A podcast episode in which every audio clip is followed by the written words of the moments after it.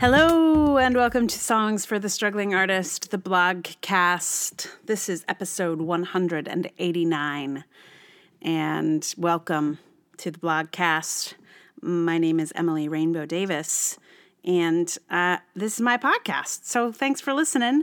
Um, I do it all by myself. Yeah, that's probably obvious. Wee, but I know like it's I've been looking into podcast production for a kind of a bigger project and wow, it, it's a lot more complicated once you start adding other people. Lordy. Uh, today's uh, blog is about um, economics, sort of, kind of not really. Um, it's about theater, and I'm told that this applies to many other things besides just theater.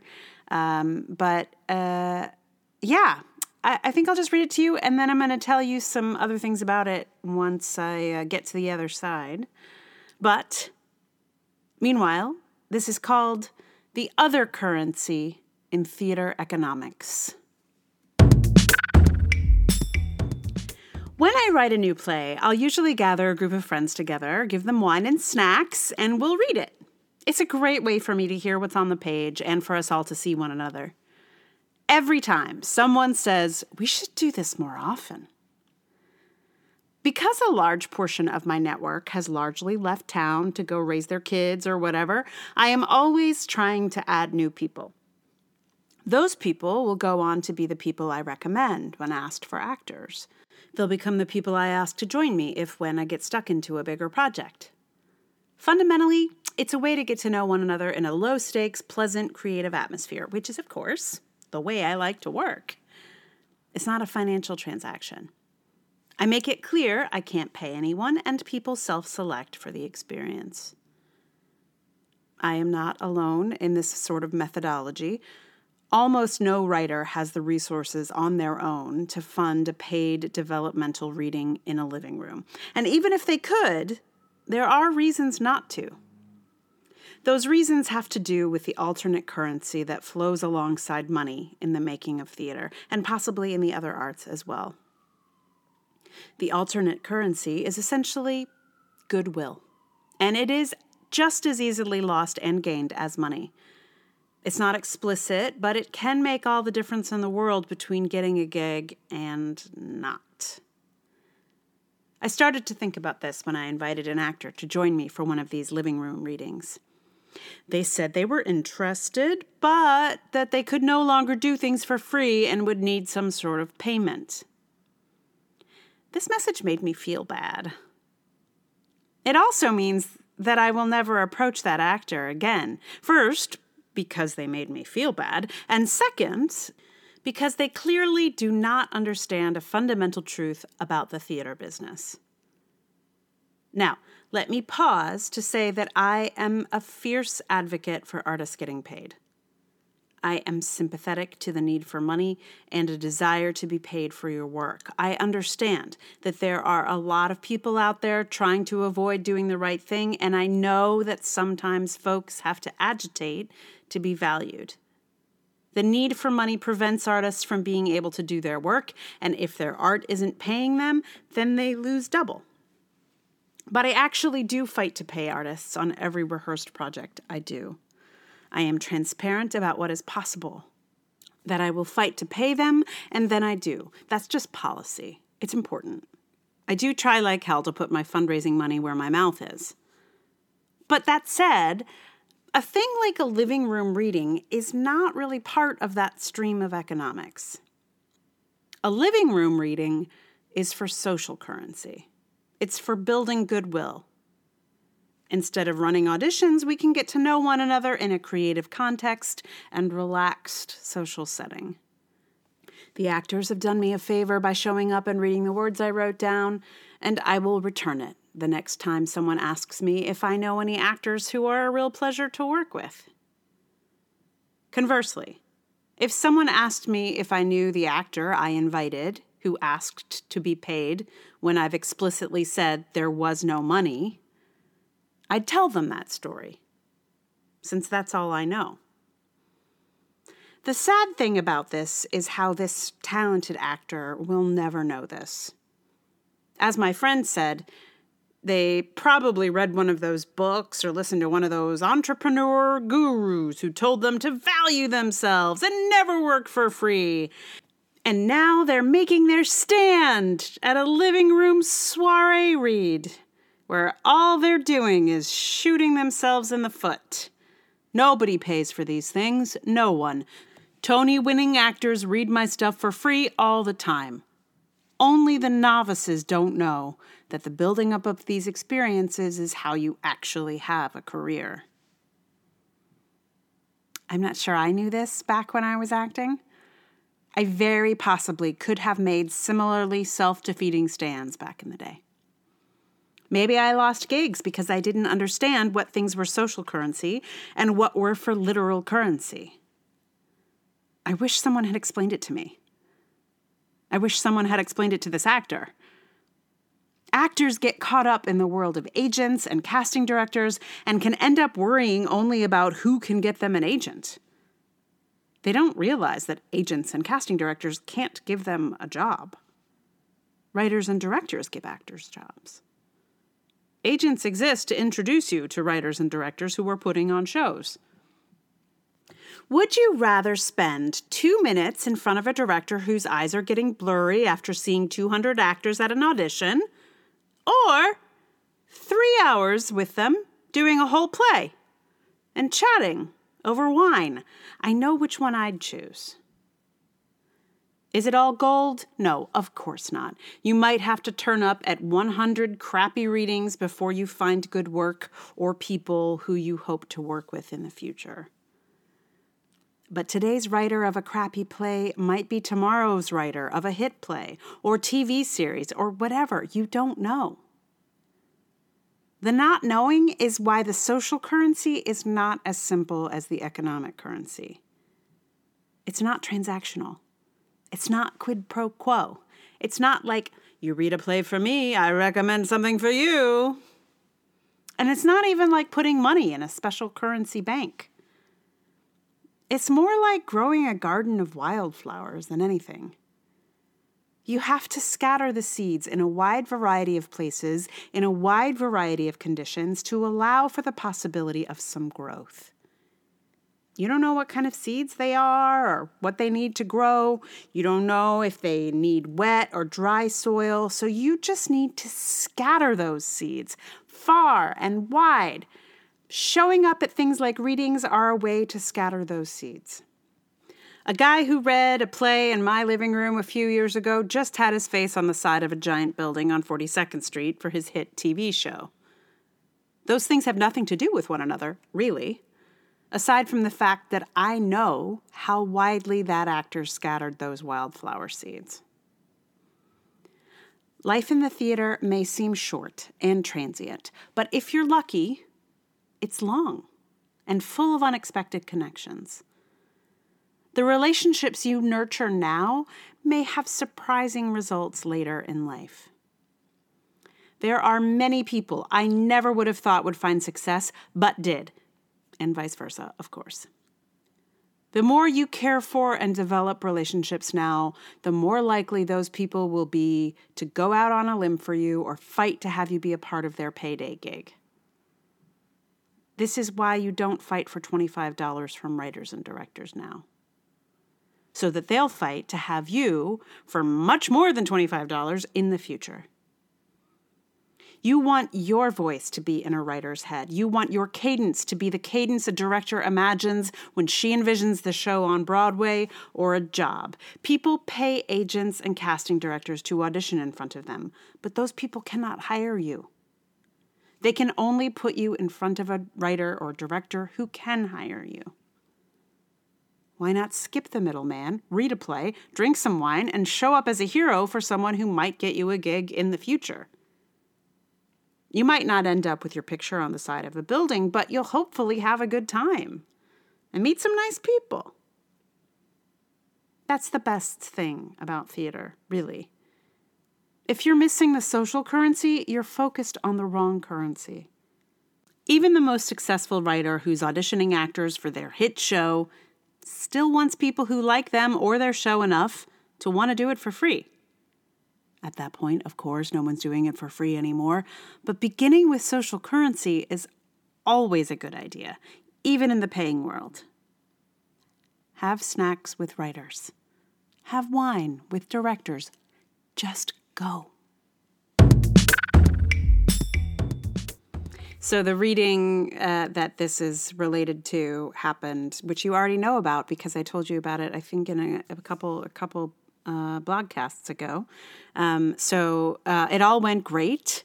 Uh, and that it's the thing that I think is going to become a podcast um, at some point once I can figure out how to do it.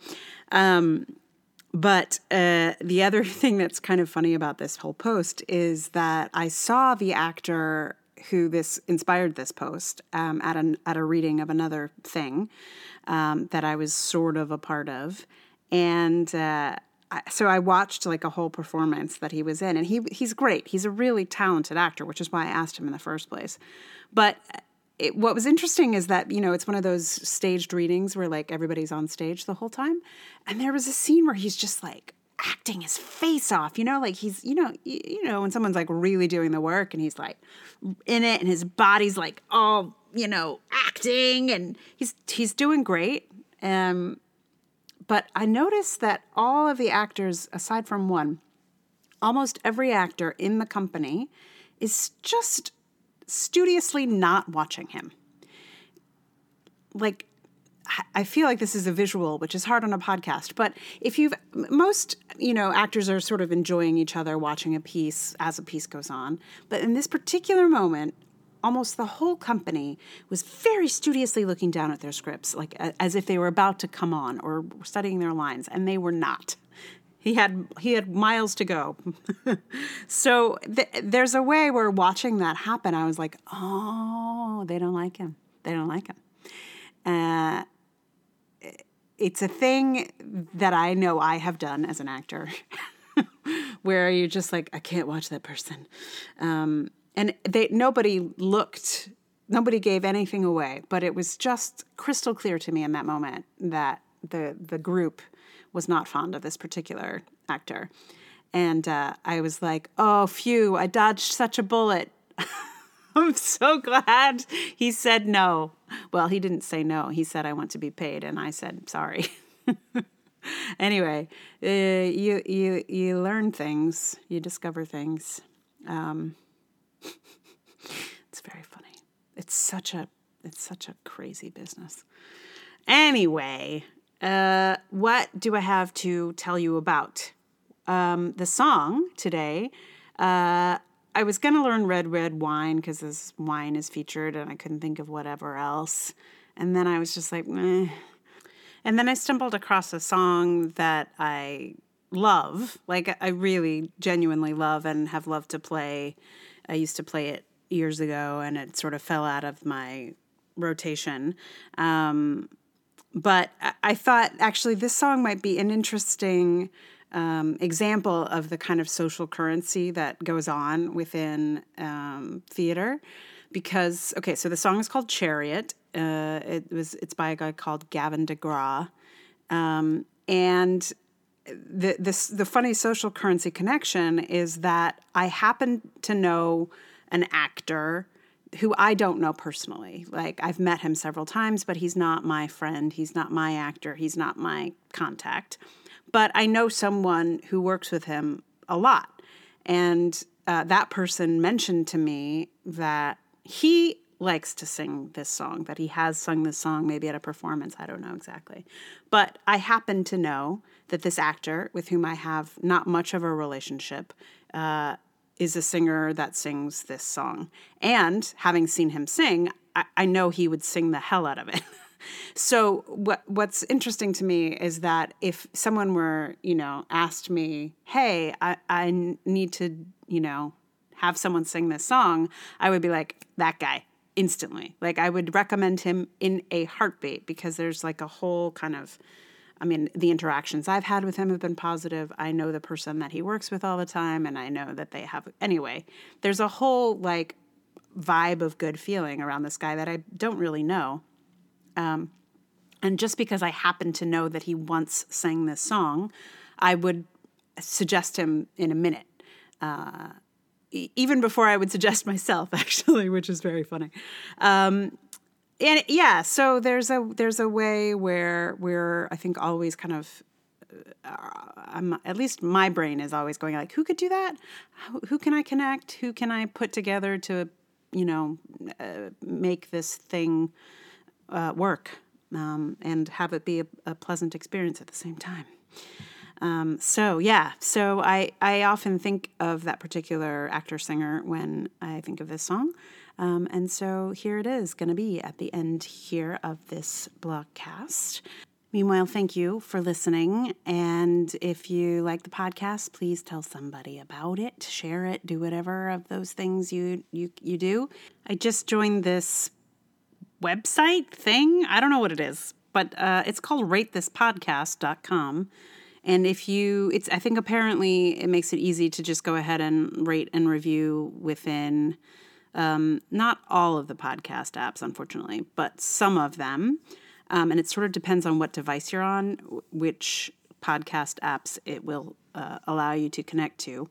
But all those caveats aside, you if you if you can and want to, go to ratethispodcast.com slash struggling artist and uh, you can just connect right through to, to post a review um, or you know rates and all of those things that that help people find the podcast so if you're up for doing that awesome um, if you enjoy the podcast and you would like to support it financially, that would be amazing. Patreon.com slash Emily R. Davis. There's also PayPal and Ko-fi. Those links are all in the show notes.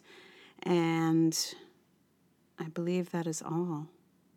One other quick note about the song before I play it for you is that uh, after I recorded a, a bit of it, I was like trying to take off my guitar and my headphones. Like they they can get kind of hooked into each other like whatever. They get kind of tangled. Not tangled but you know connected um, and in the act of trying to remove one or both i can't remember exactly which i sort of tweaked my wrist which was not nice um, so i'm glad i at least got the guitar part recorded early um, and I don't know, I haven't attempted to play anything in a few days. So I'm just warning you that this song may I might eh, we'll see what how, how the next ones go.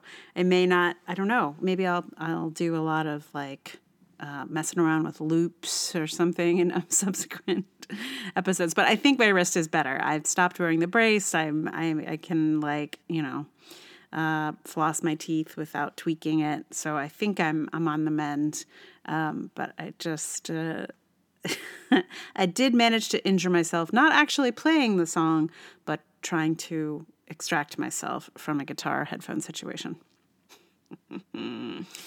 uh, who uh, can I get workman's comp for? Uh, no, silliness. Anyway, here is Chariot.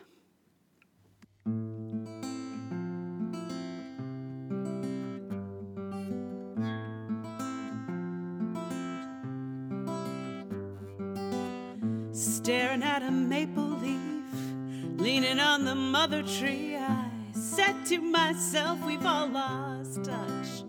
Your favorite fruit is chocolate covered cherries, seedless watermelon. Nothing from the ground is good enough body rise. It looks over me, oh cherry.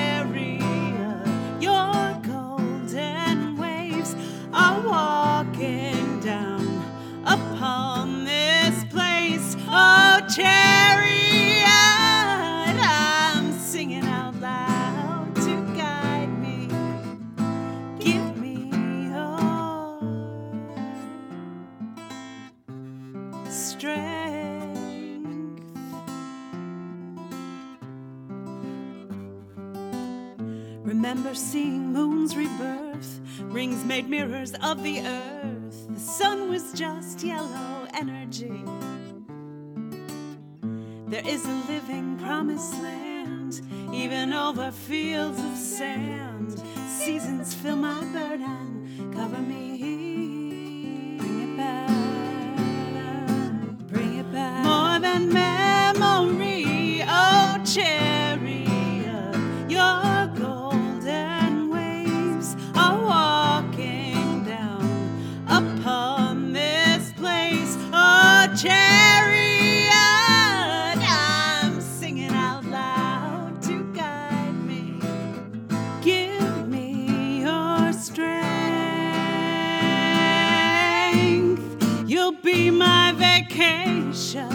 away from this